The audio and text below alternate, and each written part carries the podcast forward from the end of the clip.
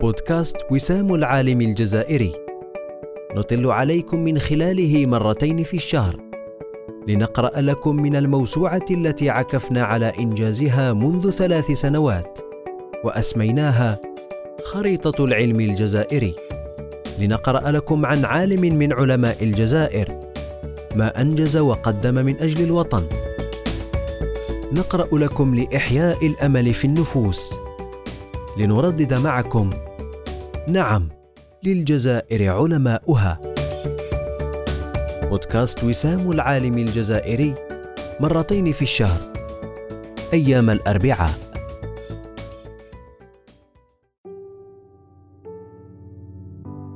العدد الثالث حول حياة الباحثة مها عاشور سعدي. هي جزائرية تصنف ضمن رواد العلم في مجال الموجات الميليمترية والاتصالات اللاسلكية ومستقبل القيادة الذاتية. مها عاشور جزائرية انتقلت إلى الولايات المتحدة وعمرها عشرون سنة. قادها شغفها للتعلم والاستزادة في العلم إلى الوصول إلى سان دييغو في ولاية كاليفورنيا لمواصلة تدرجها الأكاديمي. بعد حصولها على الليسانس من جامعة باب الزوار للعلوم والتكنولوجيا واصلت تدرجها وحصلت على الماستر في تخصص الهندسة الكهربائية ونظرية الاتصالات وأنظمتها من جامعة سان دييغو ثم أكملت مسارها العلمي في جامعة MIT متوجة رحلتها بالدكتوراه في تخصص الفيزياء النظرية سنة 91 اقترن اسمها بإنشاء المشاريع وبرعت في مجال اللاسلكي والتكنولوجيا والاتصالات. في رحلاتها العلمية إلى دول مثل اليابان وألمانيا أو حتى داخل الولايات المتحدة محاضرة أو مشاركة كثيرا ما تفاجأ السائلون عن هويتها عندما يكتشفون أنها جزائرية مسلمة بناء على الخلفية التي رسمت عن المرأة المسلمة في أذهانهم. فكان جوابها الثابت قدوتي خديجة رضي الله عنها إنها امرأة أعمال اشتغل عندها ومعها سيدنا محمد صلى الله عليه وسلم. اعتزازها بشخصية السيدة خديجة كان ملهما لها في مسيرتها البحثية وفي مشاريعها الاقتصادية فقد حققت مها ثلاثة مشاريع اقتصادية رائدة. أسست المشروع الأول بالشراكة مع رايس بان لإنتاج تقنية تصفية الضوضاء والتداخل من هوائيات الهاتف المحمول وقد بقيت في هذه الشركة مديرة من سنة 2006 إلى 2011 قبل أن تغادرها.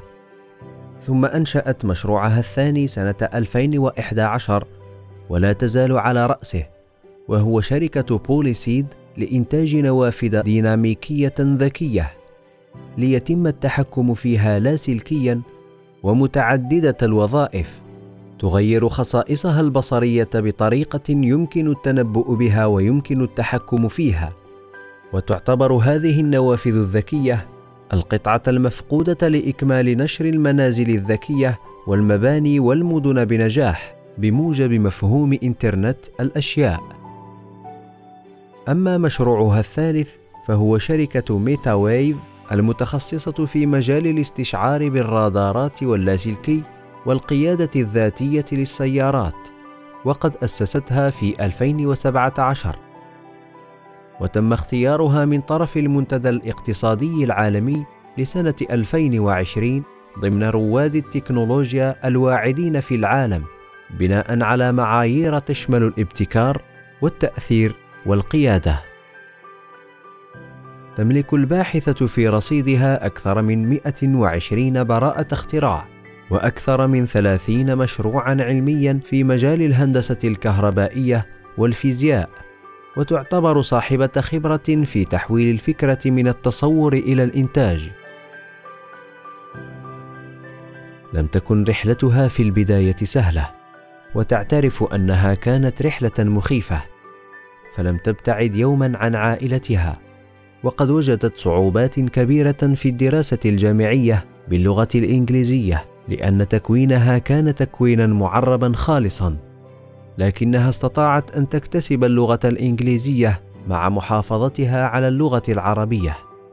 فمن مواقف والدها الدكتور عثمان سعدي الدبلوماسي السابق أنه عاهد نفسه أن يسجل بناته في المدارس العمومية للبلدان التي يعين فيها وليس في المدارس الخاصة والبلدان هي القاهرة وبغداد ودمشق.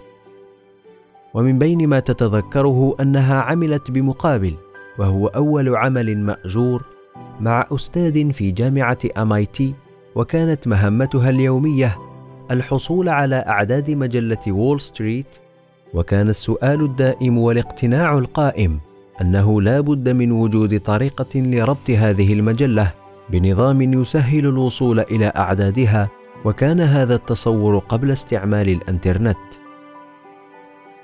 تختصر الباحثة مها قاعدتها للنجاح بقولها. لا تبحث عن فرص.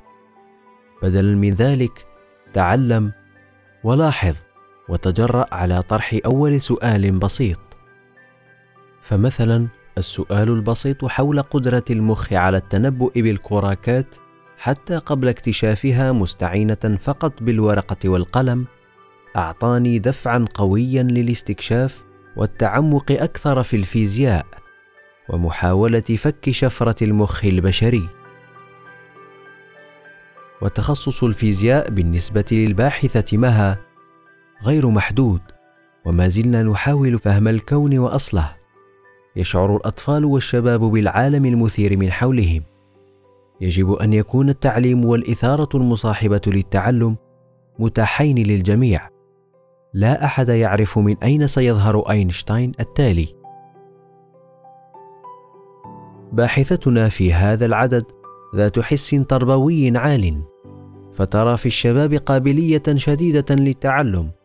لذلك لا تضيع أي فرصة في توجيه الشباب ومساعدتهم لاكتشاف مواهبهم وقدراتهم في أسفارها ورحلاتها سواء في الجزائر أو الولايات المتحدة. أو في أي مكان تزوره مستشارة أو محاضرة. ويبقى حب الجزائر نبضا يسري في جسدها فهي دائمة التفكر فيه وفيه وسائل الإسهام في النهضة به. كما تبقى أسرتها وعلى رأسها زوجها الجزائري عنصر التوازن في جهادها في الحياة. وترى أن مفهوم الجهاد في الإسلام يعني أساسا طلب العلم. وتتساءل من يقف وراء اختزاله في مجرد القتال. الباحثة مها مهتمة أيضا بتاريخ العلوم العربية الإسلامية وإسهامات علماء الإسلام في المعرفة الإنسانية.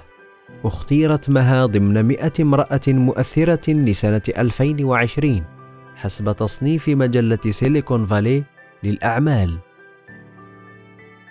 هي سيرة مقتضبة لامرأة لم تثنها خصوصيتها من الإبداع واقتحام مجال الأعمال مع محافظتها على خصوصيتها وما ميزها الله به فالمحافظة على الخصوصية دون انغلاق والقدرة على الانفتاح دون ذوبان هو في النهاية سر النجاح.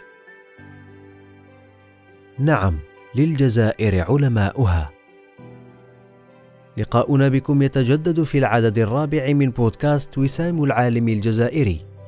انتظرونا مع تحيات قسم إنتاج المعرفة في مؤسسة وسام العالم الجزائري.